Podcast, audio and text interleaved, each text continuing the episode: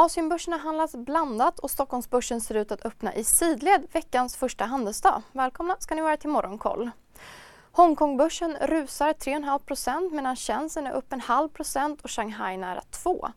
Tokyobörsen handlas i sidled. Kina fortsätter att lätta på covid-restriktionerna trots att antalet nya fall är fortsatt stort. Det här ökar förväntningarna om att Peking är på väg att överge den strikta nollpolicyn. Kinesiska yuanen stärks. Tekniktunga aktier stiger. Tencent är upp 6% och Alibaba 5% Även kinesiska flygplansaktier är upp idag. Air China och China East Airlines stiger 4% på makrofronten i Asien sjönk Kinas inköpschefsindex för tjänstesektorn till 46,7 i november jämfört med 48,4 i oktober.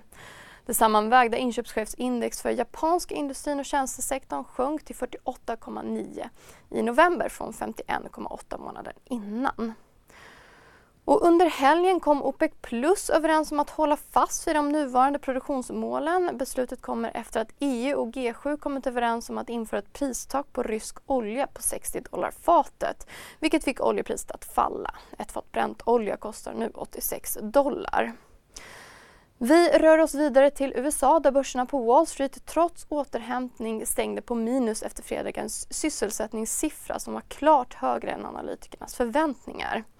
En stark arbetsmarknad ses som dåliga nyheter för börsen då det ger signaler om att Fed kan fortsätta med aggressiva räntehöjningar för att dämpa inflationen.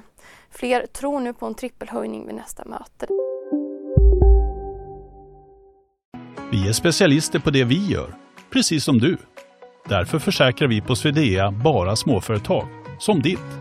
För oss är små företag alltid större än stora och vår företagsförsäkring anpassar sig helt efter firmans förutsättningar. Gå in på swedea.se företag och jämför själv. 14 december.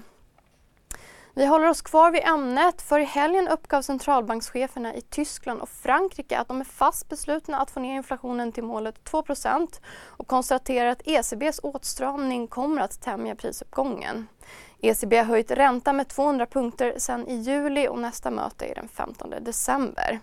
Flera ledamöter har sagt att de är osäkra på om de ska höja med 50 eller 75 punkter. Vi stannar i Europa och rör oss till hemmaplan. Industrijätten ABB har nått fullständigt och slutgiltigt avtal med åklagarmyndigheterna i Sydafrika, USA och Schweiz samt amerikanska finansinspektionen gällande Kuseli-projektet i Sydafrika. Bolaget hoppas på att nå avslut även med tyska myndigheter i närtid. Kreditvärderingsinstitutet Fitch har bekräftat fastighetsbolaget SBBs kreditbetyg och ger samtidigt positiva utsikter med förhoppningar på förbättringar i SBBs finansiella profil. Vi har också fått in SCBs företagsindikator som mäter egenföretagarens framtidsutsikter som sjönk till minus 2 i december jämfört med minus 1 i november. SCB noterar att företagarnas framtidstro dämpas med en lågkonjunktur runt hörnet. Under morgonen får vi in ett antal tjänste-PMI för november, bland annat i Sverige. Vi har fått indikationer på en snabb inbromsning i detaljhandeln så en avmattning är nog att räkna med här. Slutligen får vi protokollet från Riksbankens senaste möte med den senaste höjningen med 75 punkter. Det blir spännande att läsa Stefan Ingves avslutande ord. Det här var allt för nu. Börsmorgon drar igång kvart i nio, Börskoll klockan två. Missa inte det.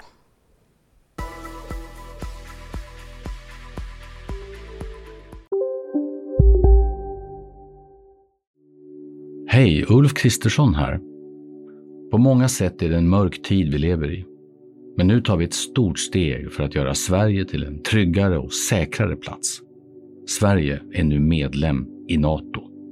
En för alla, alla för en. Där det finns ett samhälle, där finns det brott. Krimrummet är podden som tar brottsligheten på allvar. Jag bjuder in landets ledande experter och tar upp aktuella rättegångsfall för att begripliggöra den kriminalitet som kryper allt närmare. Du, alltså, du kan knäcka ett eller några gäng, men det kommer komma nya och så kan vi knäcka dem sen. Men att du ska knäcka allt forever, det kommer aldrig ske. Det är infinite gain. Lyssna på Krimrummet, en podd från Expressen med mig Kim Malmgren.